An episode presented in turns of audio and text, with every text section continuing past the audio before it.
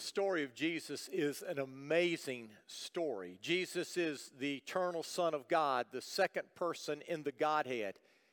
He was, He is, and He always will be. He has no beginning, He has no ending. He is always God. In Colossians chapter 1, we are told that it was through Jesus that God, the Godhead, created the heavens and the earth and all that there is. Because of God's preordained plan for the redemption of man, Jesus, God, became man. He was born of a virgin. He took on flesh and blood. He lived a perfect life. But Jesus didn't come to this earth to live, Jesus came to this earth to die. And when Jesus was about 33 years of age, he died on a cross. He didn't die on the cross at the hands of the Roman soldiers or the Jewish religious leaders. He died on that cross for your sins and for my sins. We are told that it was an agonizing death he experienced, but it was also a victorious death. Through his death, you and I can have forgiveness. But Jesus didn't stay dead. On the third day, Jesus rose from the grave, defeating sin and death. And because Jesus defeated sin and death, you and I have hope for eternal life. After 40 days of walking on earth, Jesus ascended into heaven, and now he is at the right hand of his Father in heaven. But that's not the end of the story, it gets better. You see, the Bible tells us that this Jesus who came to earth as a man, who lived a perfect life, who died on the cross as payment for my sins and your sins, this Jesus who rose from the grave, defeating sin and death, is coming back one day. And when he comes back, he's not going to come back as our Savior. He is going to come back as our sovereign Lord, ruling and reigning on the throne forever. And that's what we want to focus on this morning. So if you have your Bibles, I want you to turn with me to Psalm chapter 2. We've been in a series on Psalms looking at four of the Psalms that tell us about Jesus his birth, his death, his resurrection, and now I want us to focus on his future reign. Now, when we look at Psalm chapter 2, which is written by David, it is obvious that David isn't writing this psalm about himself. He's not speaking about his kingdom. He is talking about a king that will one day rule and reign forever. And he's talking about a kingdom that will never end. And as we read this psalm, we discover that God one day is going to put an end to all of the rebellion that has ever took place by mankind. So if your Bibles are open to Psalm chapter 2, I want you to follow along as I read. And remember, this is talking about Jesus and when Jesus rules and reigns on the throne one day in the future. Why are the nations so angry? Why do they waste their time with futile plans? The kings of the earth prepare for battle. The rulers plot together against the Lord and against his anointed one. Let us break their chains, they cry, and free ourselves from slavery to God. But the one who rules in heaven laughs. The Lord scoffs at them. Then in anger, he rebukes them, terrifying them with his fierce fury. For the Lord declares, I have placed my chosen king on the throne in Jerusalem, on my holy mountain. The king proclaims the Lord's decree. The Lord said to me, You are my son. Today I've become your father. Only ask, and I will give you the nations as your inheritance, the whole earth as your possession. You will break them with an iron rod and smash them like clay pots. Now then, you kings, act wisely. Be warned, you rulers of the earth. Serve the Lord with reverent fear. Rejoice with trembling. Submit to God's royal Son, or he will become angry, and you will be destroyed in the midst of all your activities. For his anger flares up in an instant. But what joy for all who take refuge in him. Now, as we look at this psalm, eh, we see very clearly that this psalm is broken down into four parts.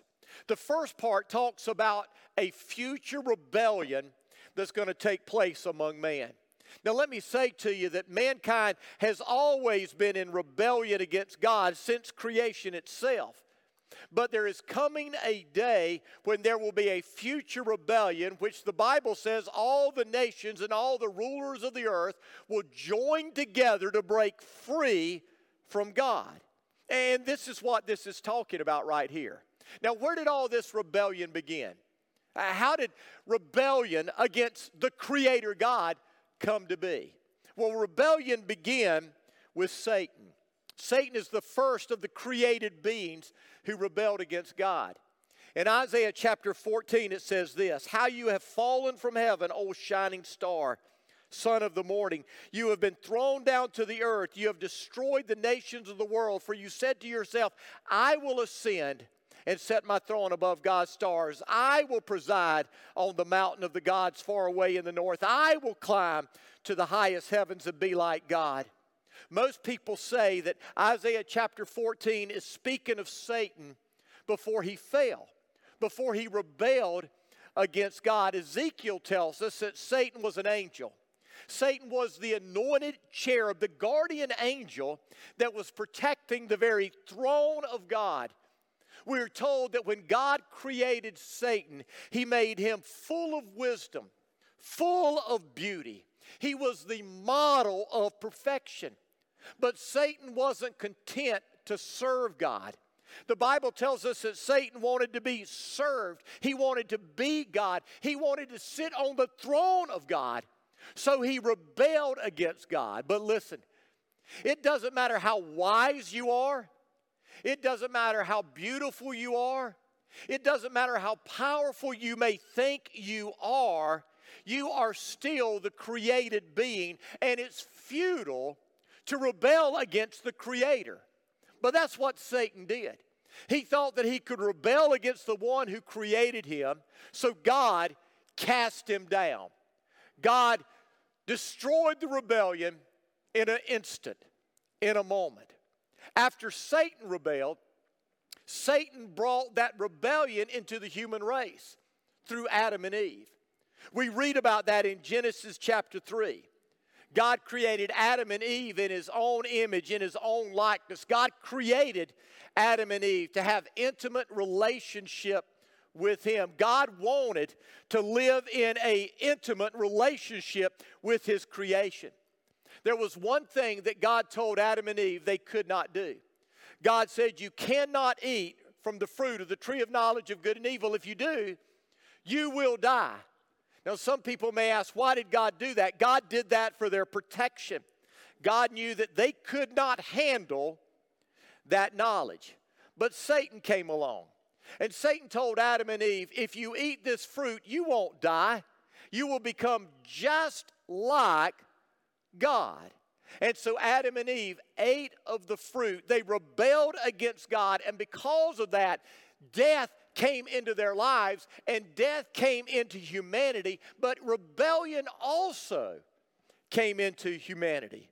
We are told that their sin, their rebellion, has infected each and every one of us. Each and every one of us have sin in our DNA. That's why the prophet Isaiah said, All we like sheep go astray. Just like a sheep is prone to wander, each and every one of us are prone to stray from God. We're prone to rebel against God. It's in our DNA. It's in our genetic makeup. It's in our the fabric of our very being. The apostle Paul said it this way. He said, "We have all sinned. We have all fallen short of the glory of God." You see, sin is rebellion against God. Sin is rebellion against God's right to rule your life. Sin is a desire to do your thing, to go your way, to be your own God. And we see this rebellion from the time of Satan, from the time of Adam and Eve, all throughout human history. And rebellion always carries consequences. We see that in Genesis chapter 6 when God destroyed the entire world with the exception of Noah and his family because of the extent of human wickedness.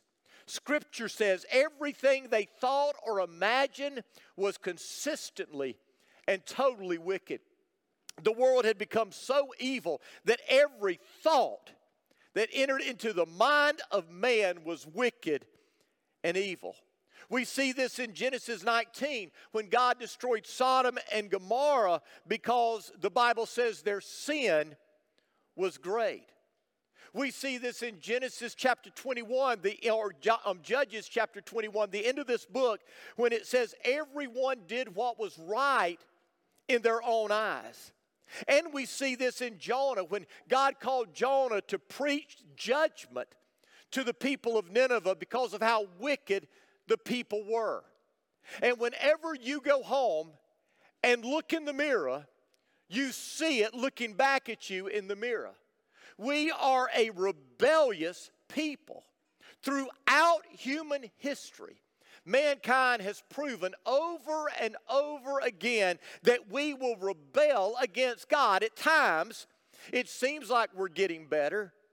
At times, it seems like humanity may be moving in the right direction. But all of a sudden, we go back to our default rebellion against our Creator. And it seems today it's getting worse than it's ever been before. And though there are pockets of obedience, the disobedience and rebellion against God seems to be worldwide. The Apostle Paul warned us against this. He said, In the last days, there will be dangerous, difficult times. And the reason the last days will be difficult times is because of the way people are living in the last days. Uh, listen to what Paul said. He said that the people will love only themselves, they will scoff at God, they will consider nothing sacred, they will have no self control. They will be cruel and hate what is good. They will act religious, but they will reject the power that could make them godly. That's what Paul says it's going to look like as we move into the last days. If you would have told me 20 or 30 years ago what we would be experiencing today in our world, what we would be seeing with our own eyes, I would have told you you were crazy. I would have said, There is no way these things will happen. Not here, not now, but today in America. In America, that says, In God we trust. We have redefined marriage. God says a man will leave his mother and father and cleave unto his wife, but now we said marriage is whatever to whoever. It doesn't matter. We've redefined gender. God created them male and female, and now we've said that, that there is no male or female. You can decide what gender you want to be. It seems that everything that is decent and holy is being removed from our land. Yesterday, Sherry and I were driving through North, North Asheville in North Carolina, and, and there was this, this park on the right side of the road. It was a beautiful park. There was a lake there. There were kayaks and boats, canoes. Obviously, during good weather, people get on the lake and do that. People were walking their dogs and walking together there at the park. There was a family taking a family Christmas um, um, photo shoot there. And then, right there, beside the road, was a woman, topless flaunting herself, just dancing around in the street for everybody to see. Sherry turned to me and said, Did I see what I think I just saw? I said, You saw it. I, that's the world in which we're living. And we laugh at it because we think it's silly, it's crazy, it's evil, it's wicked. That's the world in which we're living. Everything around us is getting more and more evil. But listen, it's going to get worse because there is going to be a future rebellion against God that ends all rebellion. You think the rebellion against God and His authority is bad right now? Oh, no. You just wait.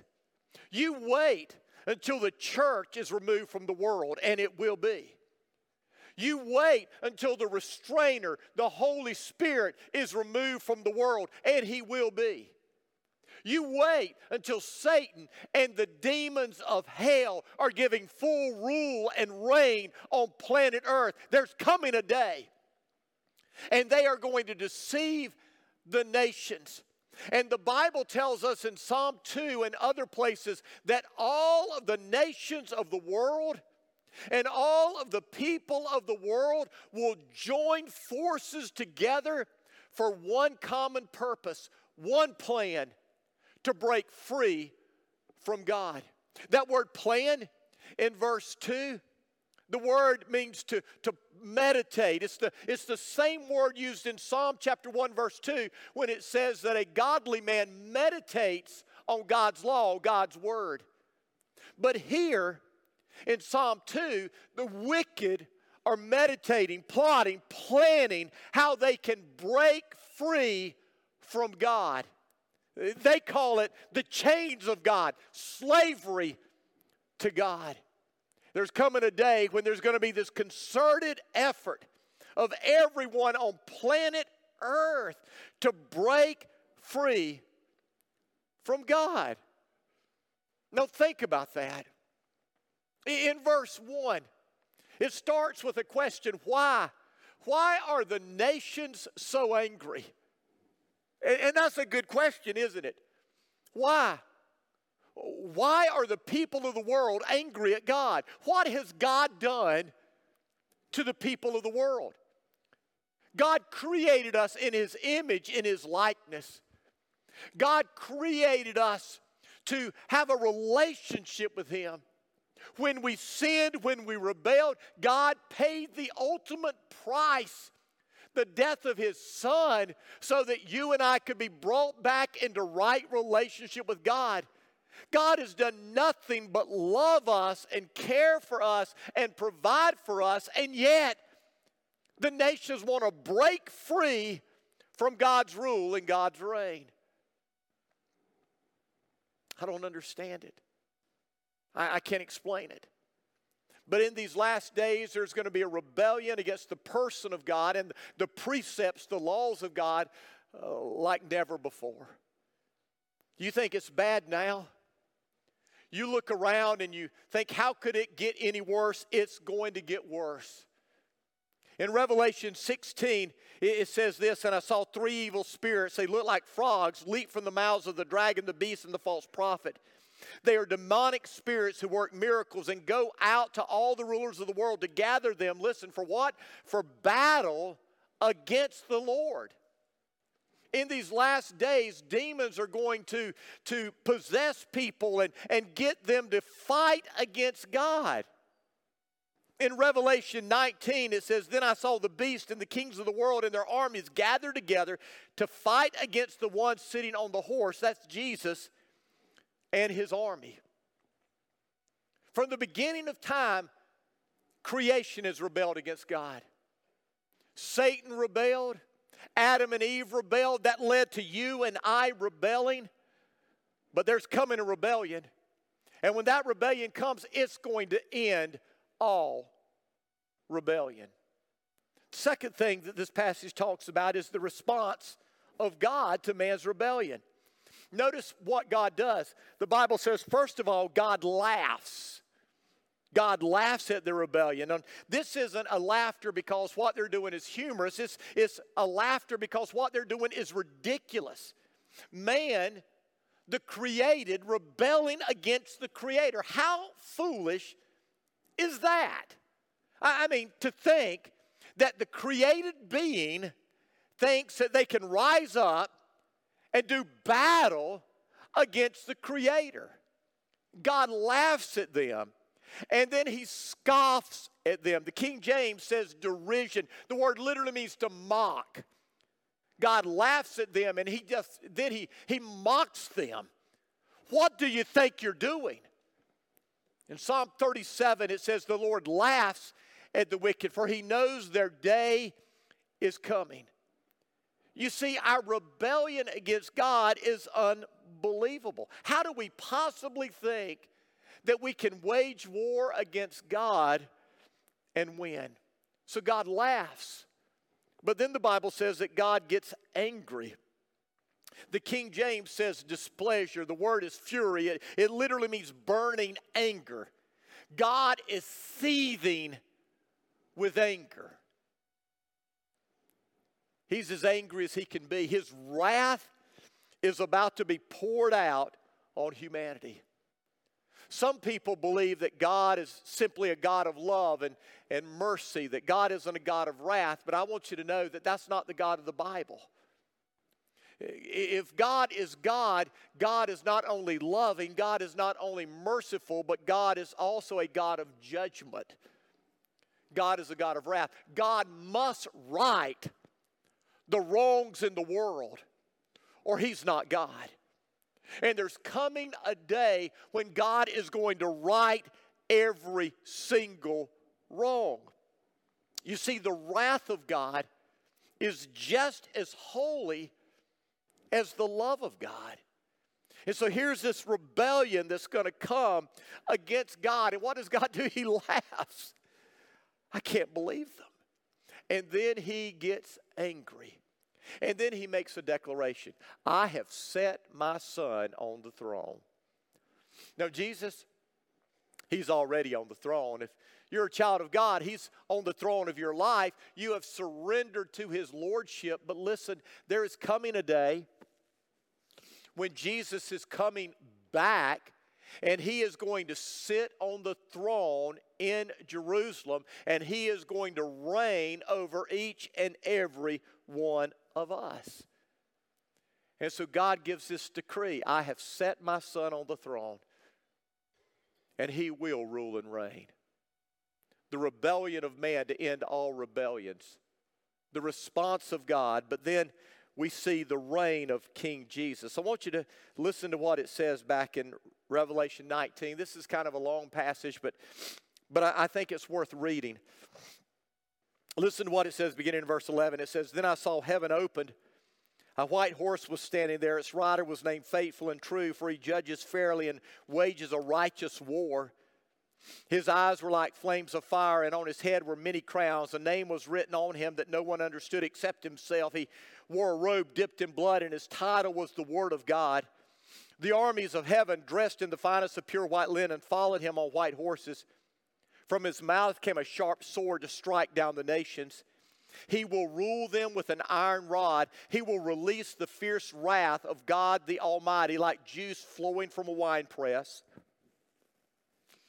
On his robe at his thigh were written this title King of Kings and Lord of Lords. Then I saw an angel standing in the sun, shouting to the vultures flying high in the sky, Come, gather together for a great banquet God has prepared. Come and eat the flesh, listen, of kings and generals, of strong warriors, of horses and their riders, and all humanity, both free and slave, small and great. It goes on to say, and the beast was captured, and with him the false prophet who did mighty miracles on behalf of the beast, miracles that deceived all who accepted the mark of the beast and who worshiped his statue. Both the beast and his false prophet were thrown alive into the fiery lake of burning sulfur. Their entire army was killed by the sharp sword that came from the mouth of the one riding on the white horse, and the vultures all gorged themselves on the dead bodies. You see, that's what it's talking about in Psalm chapter 2 when it talks about he will rule with an iron rod. Jesus is going to come back. And when Jesus comes back, he's not coming back to show mercy and grace. Jesus is coming back to show judgment against sin. And he is going to set up his kingdom. And so, in light of that, what are we supposed to do? Well, in Psalm chapter 2, we see, just like God always does, God's grace shine through. And the latter couple of verses of this chapter, God gives us a final warning. He gives us three things that we need to do. He said, in light of the fact that there is a rebellion coming, in light of the fact that your rebellion is futile and Jesus will reign, there are some things you need to do. The first thing you need to do is you need to serve the Lord with reverent fear. That word serve is translated worship oftentimes, but, but in the Bible, the word worship doesn't mean to come and sit in a seat and sing some songs and raise your hand a little bit, clap, and do a dance if you're Pentecostal or whatever else. That's not what it means.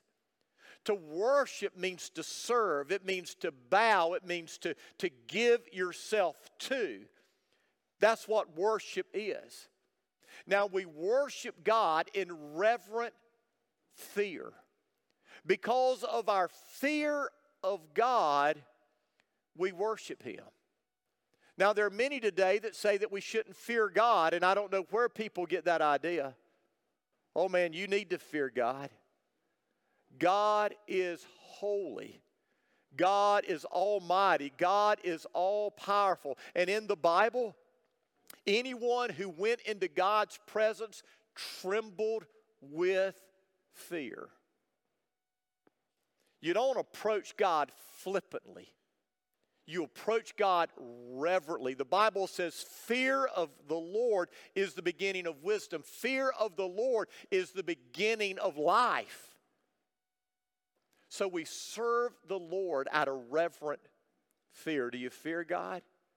Do you recognize who He is? Do you understand that He is Almighty God? Second, you submit to Jesus as your King. That means you surrender to Him and His will. What He says goes. We have this idea today that, that we pray a prayer, we get dunked in some water, and everything's okay, and we're going to heaven. But just because I prayed a prayer and been dunked in water doesn't mean I'm going to heaven. I have to submit my life, surrender my life to the lordship of Jesus Christ, to his rule and reign in my life. Jesus is king. Jesus is creator. Jesus is ruler of all, and he deserves your surrender. He deserves your submission. You don't give your life to Jesus and then just do what you want to do. You give your life to Jesus and then you give your life serving Him and surrendering to Him and following Him. And then David ends it up with this. He tells us that true joy, true joy, only comes to those who trust Jesus. The word that, that is in the translation we read is refuge. It's the word that means trust or hope. The one who places their trust, their complete confidence in the Lord. And this isn't just trusting Him for salvation, this is trusting Him with your life. I mean, goodness gracious. If I'm going to trust Jesus to get me from this life into heaven, then certainly I'm going to trust Jesus with the everyday decisions of life what is right and what is wrong, what is good and what is bad, which direction I need to go. We trust Jesus with our life. So let me ask you have you? Because the only way you're going to discover joy, real joy in life, is to trust Him with every aspect of your life. Submit to His rule in your life and serve Him out of reverential fear. And when you do that, let me tell you, you'll discover what you were created for. You will find a joy that nothing in this world is ever going to give you. So, have you discovered it? Have you given your heart and life to Jesus completely? Not prayed a prayer, not went through the motions. Have you trusted Jesus to save you? Are you trusting Jesus with your life? Have you submitted to his rule in your life? Are you serving him each and every day? When you do that, you'll find joy. And remember, he's coming back. And though the world may be living in rebellion, one day, one day, he's going to subdue the rebellion. One day, he's going to take over. And his rule and reign will then last forever. And so if you're here and you don't know him, then I beg you today before you leave, get to know him. Would you bow your head with me? Would you close your eyes? And with your head bowed and with your eyes closed, if you're here and you've never given your heart and life to Jesus, but you're wanting to do that today, you can pray this prayer right where you're at. Dear Jesus, I humbly come to you today, acknowledging that I'm a sinner. I've rebelled against you. I've lived life my way. I've acted like I was God. I'm sorry. I don't want to live this way anymore. Jesus, I believe you came to this earth. I believe you died on the cross to pay for my sins. I believe you rose from the grave defeating sin and death. And today, I'm trusting you to save me. I'm giving my life to you. Take control. Fill me with your spirit. Make me brand new. From this moment on, Jesus, I want to live my life for you. Thank you for hearing my prayer. Thank you for saving me. Amen.